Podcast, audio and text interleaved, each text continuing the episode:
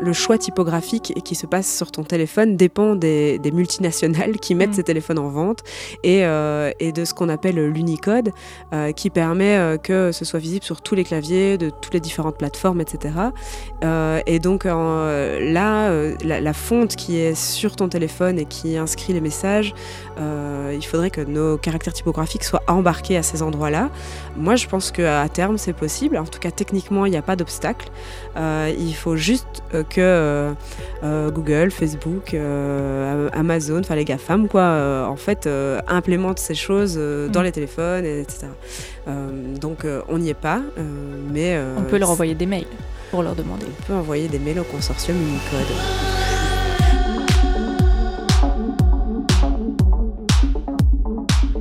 Bonjour à tous, je m'appelle Zoé et vous écoutez Le Lobby, le podcast queer de Radio Campus Paris. Aujourd'hui, on va parler d'écriture post-binaire. Accrochez vos ceintures. Et oui, comme tout le monde ces dernières semaines, j'ai traîné sur le site du gouvernement français et je suis tombée sur cette belle proposition de loi du 4 octobre 2023, sobrement intitulée Proposition de loi visant à protéger la langue française des dérives de l'écriture dite inclusive, comme le point médian ou le pronom IL dans les documents administratifs, mais aussi dans les documents professionnels, commerciaux et d'information du public. Actes juridiques, contrats de travail, mode d'emploi, panneaux sur la voie publique, Fin de la citation. Vous trouverez les détails de cette croustillante proposition dans la description de ce podcast si vous souhaitez vous brûler les yeux. Face à ce type de loi, il existe heureusement d'autres typographies comme celle que propose la collective belgeo-française Bye Bye Binary, à ne pas prononcer Bibi Binary qui sonnerait un peu comme un cri de joie à la binarité. Or, c'est justement ce que les artistes et militantes militants qui la composent souhaitent remettre en question. On en parle pendant 30 minutes avec Camille Circlude, membre actif de la collective, qui vient de publier la typographie post-binaire aux éditions B42. Bonjour Camille Circlude. Bonjour. Quelle a été ta réaction à cette proposition de loi française qui n'a pas encore été votée, je le précise, surtout avec un regard extérieur belge? Eh ben, euh, on vous envie pas. Euh, oui, c'est Bon, en effet, c'est une proposition de loi au Sénat qui devra encore être votée à l'Assemblée. Ça fait un moment que ces propositions sont dans les, dans les, dans les carcans et dans les bagages euh, des sénatrices. Euh, donc, euh, c'était pas super surprenant. maintenant, c'est vrai qu'en Belgique, on regarde ça avec un, un œil assez interrogateur parce qu'on a pas mal de d'initiative, et même le gouvernement euh, belge en fait a distribué à tous ses fonctionnaires un petit guide euh, pour euh, aider à écrire en inclusif. Donc sympa. Voilà. bon, c'était la petite réaction à la proposition de loi, mais on va surtout parler de toi et de la collective dont tu fais partie, Bye Bye Binary, qui fête ses 5 ans cette année, donc déjà bon anniversaire. Oui, on a fêté ça il n'y a pas longtemps. Euh, vous la décrivez comme une expérimentation pédagogique, une communauté, un atelier de création typographique variable, un réseau et une alliance. Euh, quand vous dites que c'est une alliance, qu'est-ce que vous entendez par là? Est-ce que c'est sur le fonctionnement formel de la collective? Euh, Vous mettez en commun vos ressources ou est-ce que c'est une alliance plutôt politique? Bah, les deux, j'ai envie de dire. en effet, on met en commun plein de ressources. on travaille avec un, espace euh, hébergé, euh, un, cloud, quoi, euh, dans lequel on met plein de choses. Donc en effet, on, s'allie sur les ressources, sur la communauté de pensée, mais aussi, oui, une alliance politique parce que, en fait, on a remarqué au tout début dans les chercheuses autour de, ces questions sur l'écriture inclusive d'abord et la typographie ensuite, que euh, les initiatives étaient parfois menées par des personnes qui sont isolées dans leur contexte et euh, qu'il était nécessaire euh, d'avoir des alliances pour s'empuissancer simplement. Pourquoi c'était nécessaire d'investir politiquement le champ de la typographie? Parce qu'il découle du champ politique du langage c'est un outil en fait euh, politique euh, qui euh, véhicule des positionnements politiques. la langue, contrairement à ce qu'on on veut nous faire croire, n'est pas neutre. elle est située et donc en fait la typographie également. le dessin typographique en tant que tel aussi peut ou a par le passé d'ailleurs euh, servi euh, des entreprises politiques. Donc euh, la typographie, c'est un outil, une technologie qui peut être émancipatrice en fait. Et du coup, vous avez développé une typothèque qui est disponible en ligne et où on retrouve tout un tas de typographies, donc de police de caractère, qu'on peut librement installer sur son ordinateur. On mettra le lien sur le site de Radio Campus Paris à la page de l'émission. Est-ce que tu peux nous décrire quelques-unes de ces polices pour qu'on ait une idée de ce à quoi ça ressemble? Euh, alors, oui, il y en a une dizaine qui sont disponibles en open, en open source et euh, gratuitement. Euh, bien sûr, nous acceptons les dons parce que ça a été un grand nombre d'heures de recherche pour obtenir cette hypothèque. donc, en fait, c'est des, des, caractères typographiques qu'on peut télécharger, installer sur son ordinateur et utiliser dans tout type de logiciel de traitement de texte et de mise en page. la particularité, c'est que ces caractères typographiques contiennent euh, ce qu'on appelle des ligatures euh, qui permettent de fusionner euh, des caractères typographiques et plus spécifiquement dans ce qui nous occupe, des formes masculines et féminines. Et qui sont une alternative au fameux point médian si controversé. Et donc on a des formes, par exemple pour amoureux, amoureuses, on va avoir un XSE qui est lié et qui va pouvoir apparaître à l'écran. Donc c'est un caractère qui n'existe pas encore sur les claviers. Et donc pour l'appeler, pour faciliter sa saisie, on utilise justement ce point médian et on a un effet révélateur en fait lorsqu'on écrit, lorsqu'on utilise les fontes, on va vraiment avoir euh, à la saisie, euh, une fois qu'on a saisi le point médian, la révélation de ce X et ce qui apparaît, par exemple. Et donc dans les typographies qui sont disponibles sur la typothèque, euh, la plupart ont une cinquantaine de ligatures inclusives, puisque c'est ce qui permet de couvrir l'ensemble des suffixes genrés de la langue française, qui est particulièrement genrée, puisqu'il mm. y a les accords en adjectif et au pluriel qui sont nécessaires dans la langue. Depuis quelques temps, on a beaucoup vu dans les milieux queer les designs de Roxane Maillet, qui fait partie de la collective, qui a par exemple participé au catalogue de l'exposition Exposé, proposée par euh, Elisabeth Lebovici au Palais de Tokyo en début d'année. Et on a aussi vu euh, sur des matières textiles, par exemple, comme sur les écharpes euh, de l'équipe de foot, les Cacahuètes Sluts. Est-ce que toi, tu as des supports de prédilection Euh, c'est vrai qu'on aime bien les écharpes. Hein. j'ai aussi fait des écharpes avec un Yel te dit je t'aime euh, dessus, qui est un petit projet que j'ai au sein de la collective euh, qui, qui vise à dessiner un, un glyphe, une ligature. Donc glyphe, caractère, typographique, c'est la même chose, mhm. pour, avec un Yel pour inciter euh, les dessinateuristes de caractères typographiques à participer au projet. Donc euh, ce petit Yel te dit je t'aime, c'est retrouvé sur une écharpe. Oui, on aime bien, le, on aime bien les écharpes. Après, support de prédilection sein de la collective, donc Bye Bye Binary. On utilise pas mal le drapeau. On a fait euh, pas mal de propositions artistiques qui sont se retrouvées exposées à divers endroits, comme au, au CAC Bretigny ou, au Centre Pompidou, qui, sont, qui sont en fait des, drapeaux qui sont évidemment issu de, la militance et euh, le drapeau comme objet de revendication euh, et qui permet euh, d'accueillir ben, des expérimentations graphiques et typographiques. Et du coup, ces drapeaux, euh, est-ce que tu peux nous les décrire euh, en termes, par exemple, de couleur ou même de, texture Est-ce que c'est euh, des drapeaux C'est des drapeaux classiques nylon. Enfin, c'est du nylon un peu micro-perforé comme ça qui permet de laisser passer le vent. Enfin, c'est vraiment le typique drapeau de manif. Ouais, enfin voilà. Euh, et en termes de couleur, alors c'est plutôt assez chatoyant et, tout en dégradé chez Bye Bye Binary. Euh, euh, on aime aussi une certaine esthétique du mauvais goût, ou en tout cas pas tellement du mauvais goût, mais de, de ce qu'on nous a pas autorisé à faire à l'école. on remet vachement en question les normes graphiques et le le classique euh, euh, less is more euh, du graphisme et de la typographie en en rajoutant beaucoup, beaucoup de couches, beaucoup de dégradés, beaucoup de contours, beaucoup d'effets. Euh, donc ça, il y a, une volonté un peu de se réapproprier ces mm. endroits aussi qui ne, ne, sont pas validés dans certains endroits de validation du graphisme, comme l'école d'art, où on va pas spécialement valoriser ce type de pratique. du coup, nous, on s'en amuse beaucoup. Mm. Et du dans les faits, euh, les typographies dont tu parles, c'est pas forcément simple de s'en emparer pour quelqu'un qui n'est pas familier, familière. Euh, par exemple, je ne peux pas écrire sur mon téléphone en typographie post-binaire pour l'instant. Est-ce que ton travail a vocation à toucher un large public? Et surtout, comment on fait pour euh, les non-initiés, pour que les non-initiés s'emparent de cette typographie alors c'est une question intéressante parce qu'en fait c'est très accessible et tout le monde peut s'en emparer. Il y a juste qu'il y a des défis techniques euh, qui sont pas encore euh, tous réglés.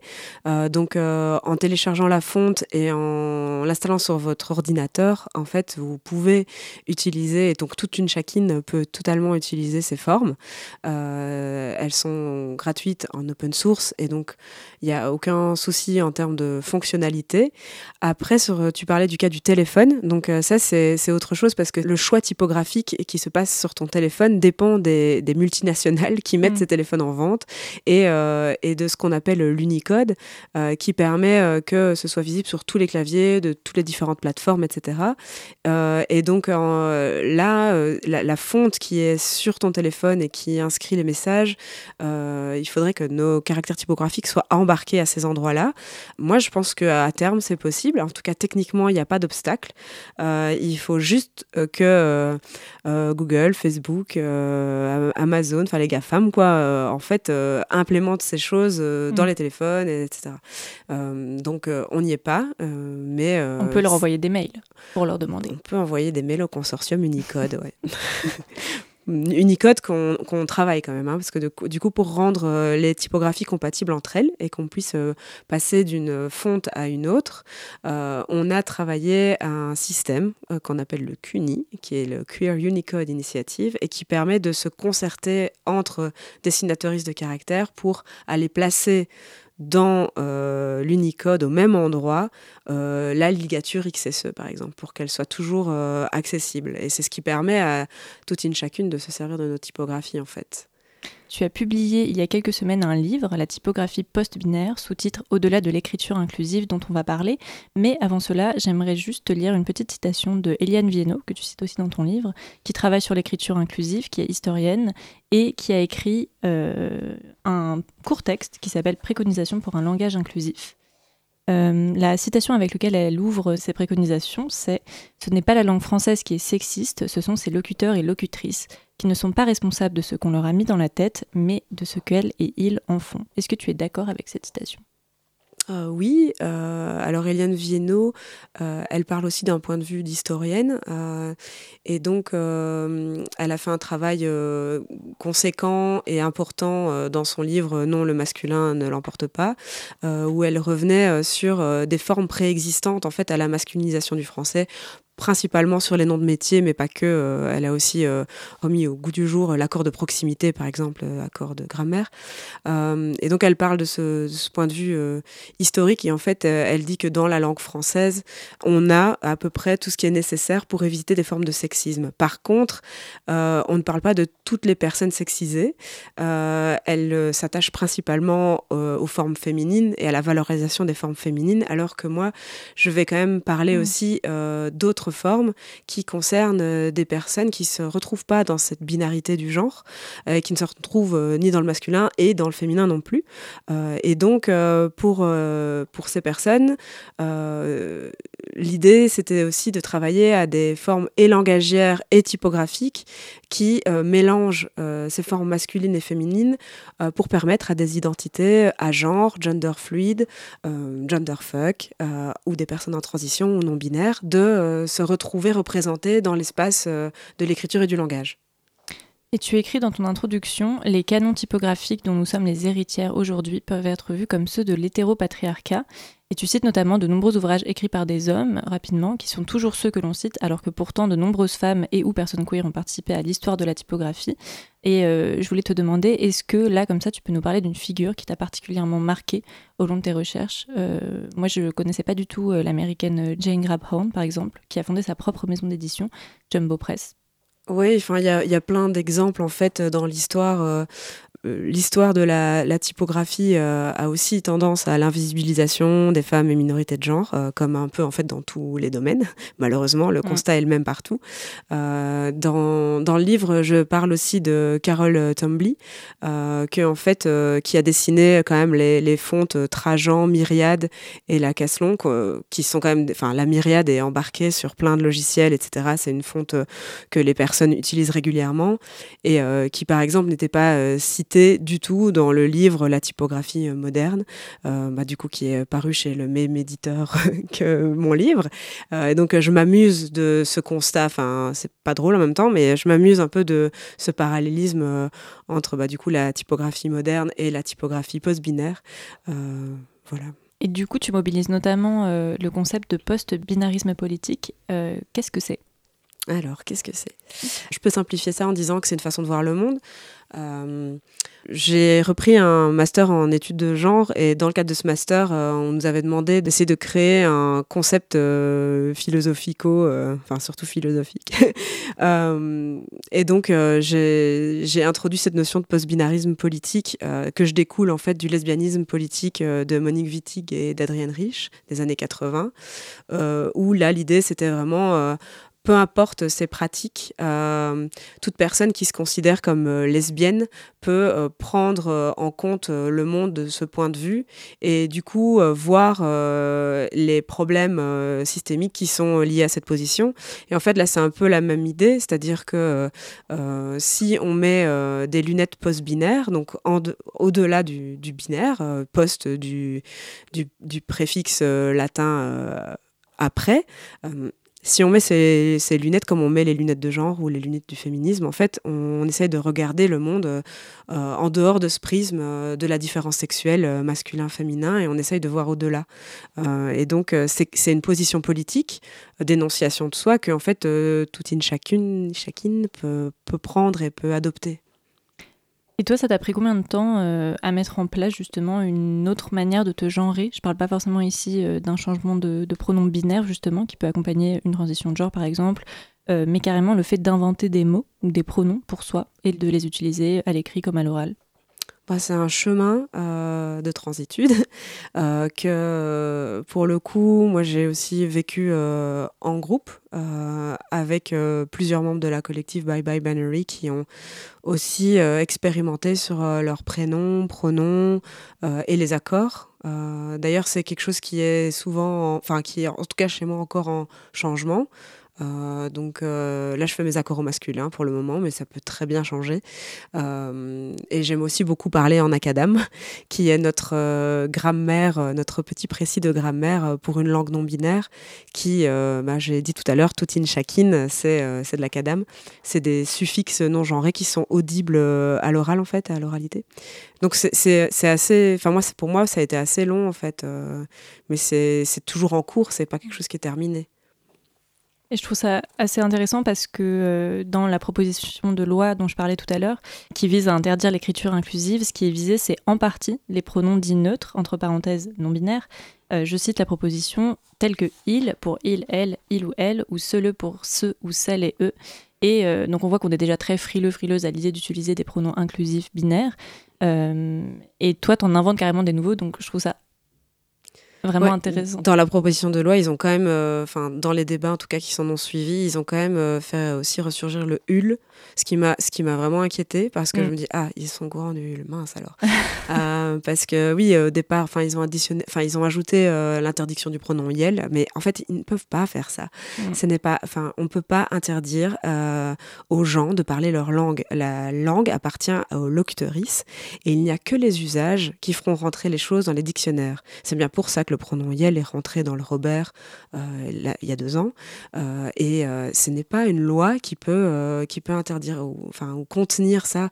Ça serait comme interdire l'argot ou interdire des langages. Enfin, mais, mais qui légifère là-dessus? Ce n'est même pas constitutionnel en fait. Alors qu'en plus, le propre de la langue, c'est d'être vivant, donc d'évoluer. Exactement.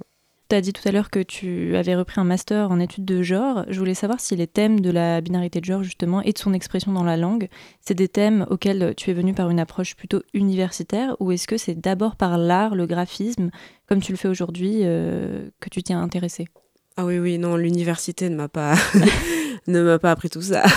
Euh, non, euh, le cadre de l'université m'a juste permis de donner un cadre théorique à mon, à mon travail et du coup de blinder un peu mon livre de plein de références et de pouvoir référencer et avoir un, un bagage théorique qui m'accompagne, avec qui penser, des penseuses avec qui penser, qui m'ont précédé, ça c'est certain.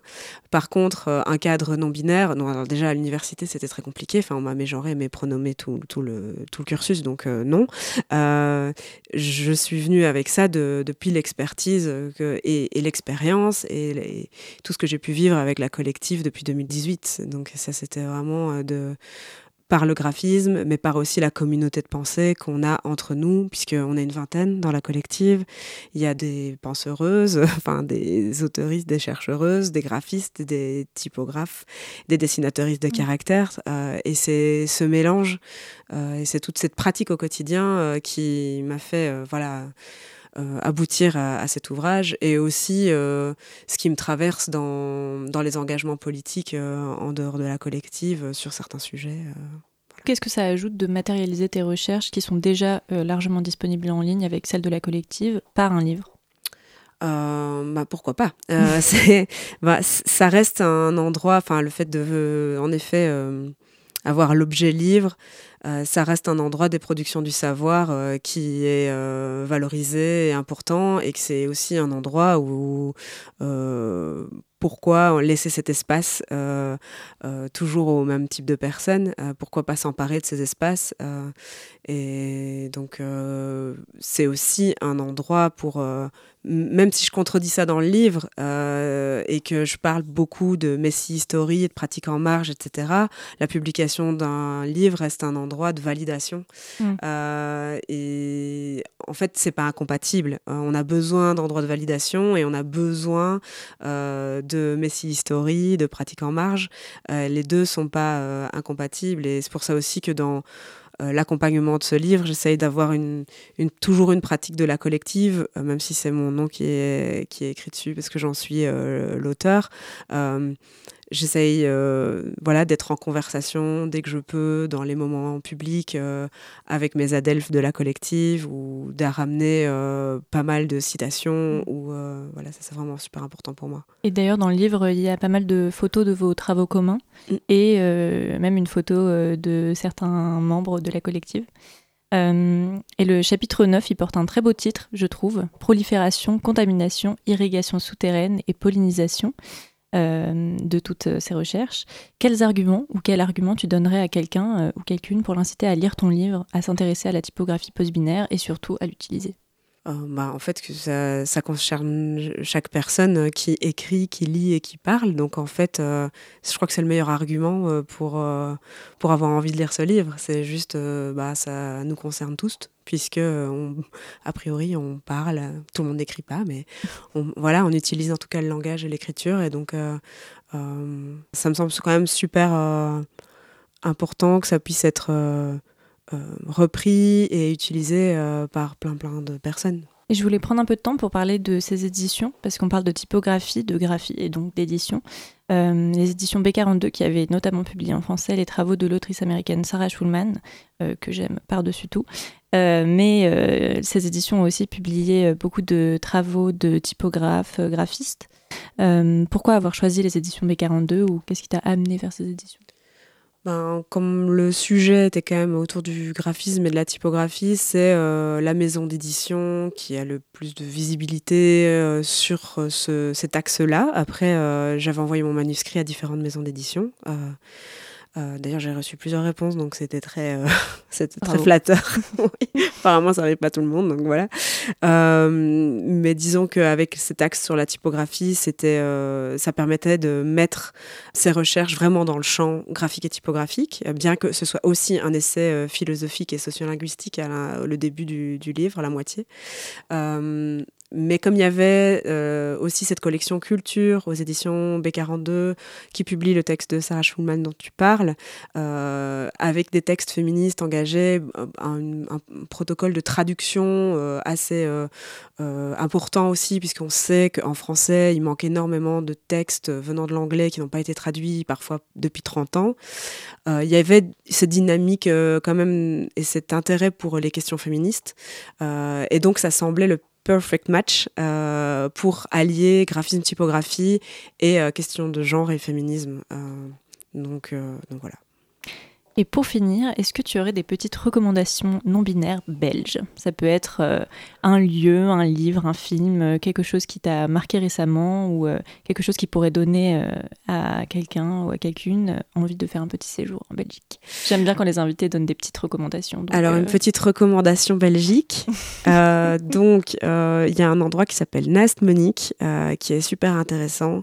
C'est des personnes TPBG queer qui euh, font plein plein de choses, euh, de l'atelier de réparation de vélo euh, à des soirées, des, des verres, des apéros, des ateliers. Il y a aussi un collectif là-bas qui collecte des archives queer. Donc je conseillerais de, de regarder ce qui se passe à Nast Monique si vous êtes pour le week-end à Bruxelles. Voilà. Merci beaucoup Camille Circlut d'être passée dans le lobby. La typographie post-binaire, c'est le nom de ton ouvrage qui vient de sortir aux éditions B42. Et je rappelle que tu es aussi membre de la collective Bye Bye Binary. À noter qu'on pourra te retrouver avec la collective à Béton Salon dans le 13e arrondissement de Paris les 8 et 9 décembre dans le cadre de Vitic 2023 et le 25 janvier à la librairie La Régulière dans le 18e arrondissement de Paris pour une rencontre autour de ton livre. Voilà, chers auditeurs, vous savez désormais qu'il est possible de dégenrer la langue française, du moins de tenter de le faire, et d'y arriver parfois, comme nous le prouve notre invité d'aujourd'hui. Ou encore, Maureen Desmailles, autrice de La Chasse, que nous avions reçue il y a quelques semaines pour la sortie de son roman, qui ne genre jamais son personnage principal. Vous pouvez retrouver Bye Bye Binary sur leur site, sur lequel vous trouverez une merveilleuse typothèque ouverte à tous et à laquelle vous pouvez participer. Vous pouvez également suivre leurs activités sur Instagram. On se retrouve vendredi prochain. D'ici là, prenez soin de vous et très belle semaine post-binaire.